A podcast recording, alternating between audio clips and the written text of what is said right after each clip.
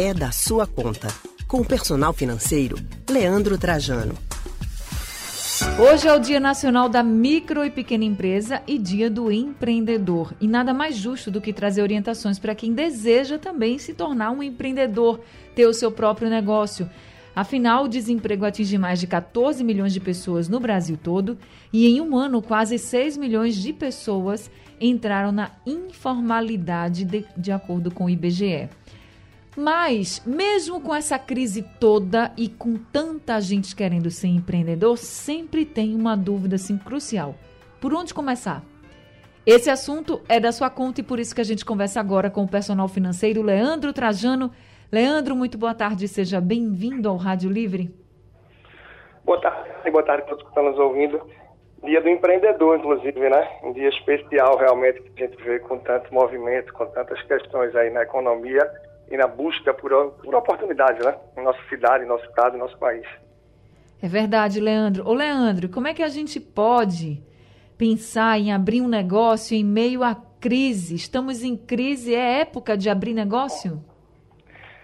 Anny, tem se mostrado que sim. Tem se mostrado que sim, do ano passado para cá.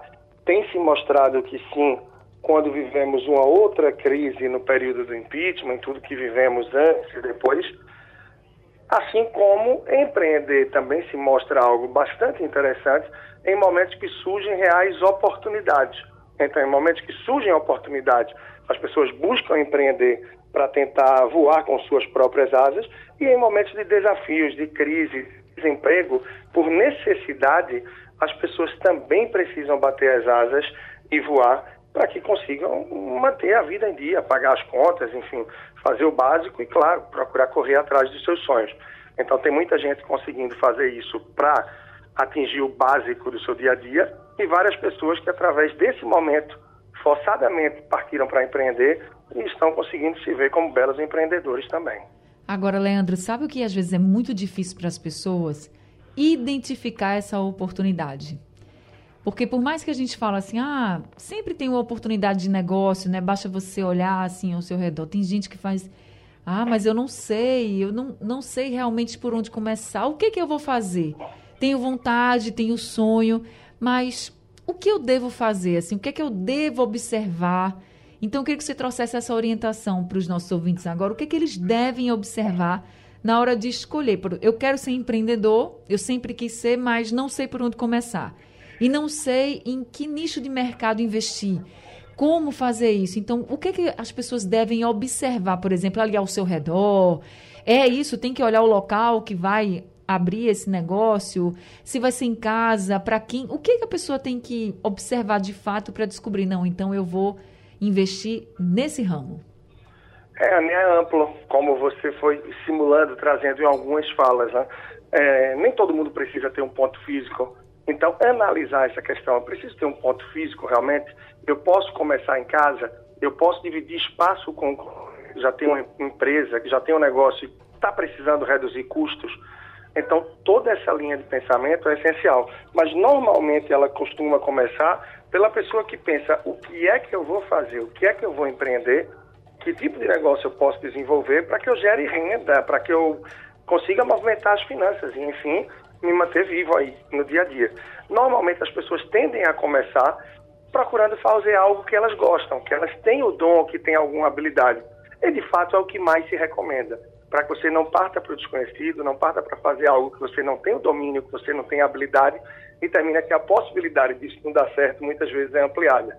Então, sem dúvidas, você procurar entender aquilo que você tem mais facilidade, que você gosta de lidar, que você gosta de realizar, mas entender também se isso é algo que realmente, pode gerar renda. Porque nem sempre aquilo que a gente gosta de fazer, aquilo que a gente tem habilidade, tem a possibilidade de trazer um complemento, de ampliar, se tornar um negócio, fazer renda.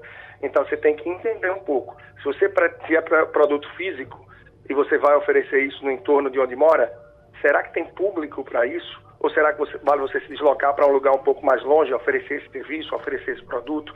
Então, meio que fazer essa análise de mercado, entender o que você está oferecendo, aonde é que o público se localiza, quanto se pode pagar, quanto é que o público paga por isso, como é que a concorrência se posiciona, título de divulgação, quais são os custos, para que você passe a entender também um pouco de números.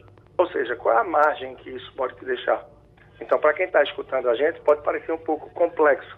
Mas, na verdade, não chega a ser complexo, mas são alguns pontos básicos que a gente precisa, sim, correr atrás para que não termine botando aí as pernas pelas mãos, enfim, se atropelando o carro na frente dos bois e depois terminando entrando em dívidas em um desafio ainda maior.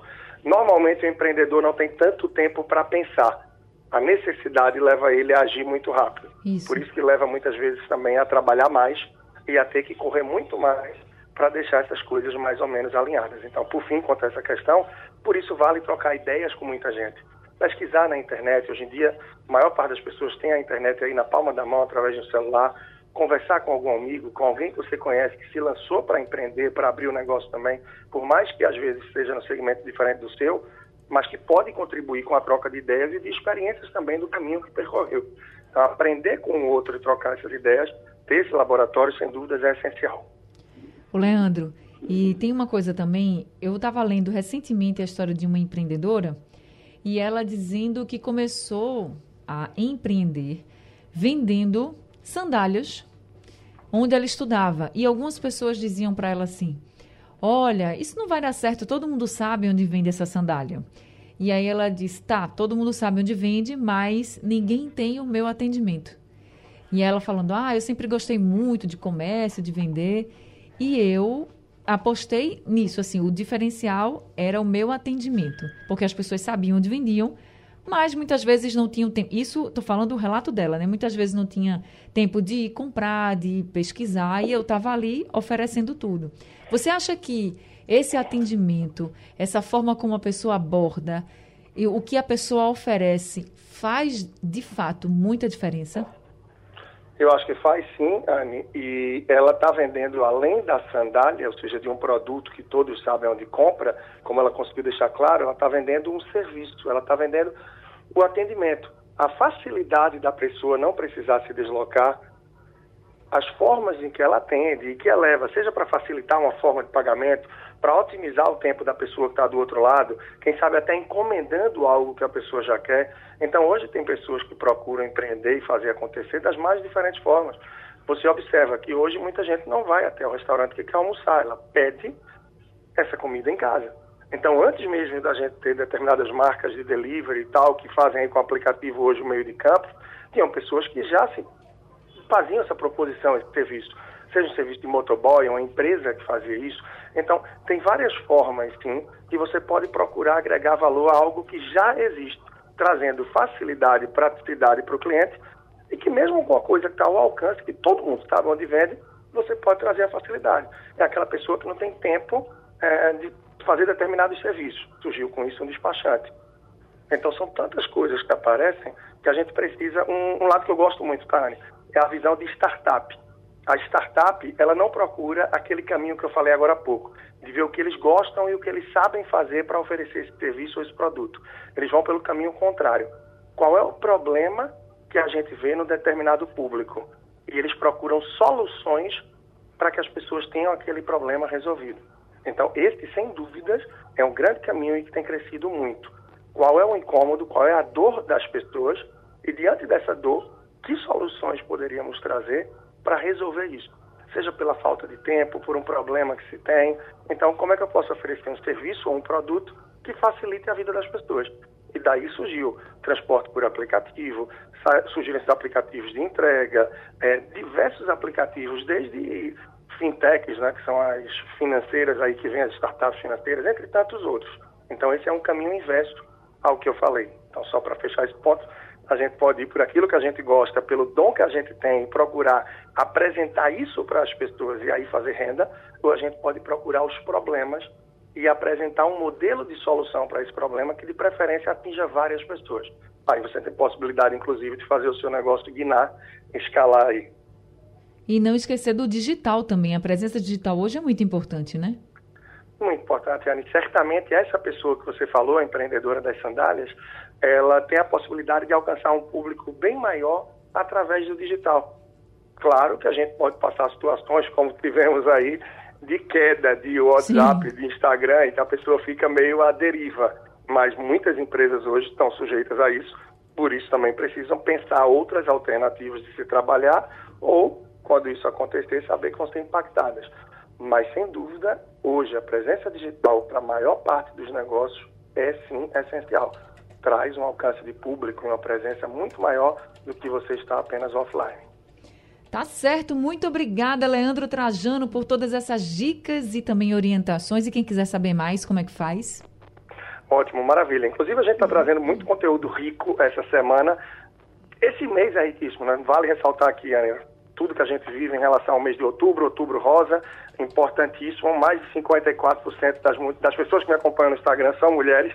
Todo mundo tem uma mulher aí mais do que importante na vida, seja esposa, mãe, amiga, colega de trabalho. Então, esse cuidado e essa prevenção é essencial. Para acompanhar mais do meu trabalho, lá no Instagram, Personal Financeiro, ou pode procurar também pelo site leandrotrajano.com. Mas se você for no Personal Financeiro no Instagram, encontra caminho para tudo aí de YouTube, podcast e muito mais. E tem sempre o nosso podcast também aqui na Rádio Jornal, com muitas das nossas colunas anteriores, que vale aí o ouvinte acompanhar tanto conteúdo rico que a gente tem trazido aí. É isso mesmo. Leandro, muito obrigada, viu? Uma boa tarde para você. A gente acabou de conversar com o personal financeiro Leandro Trajano.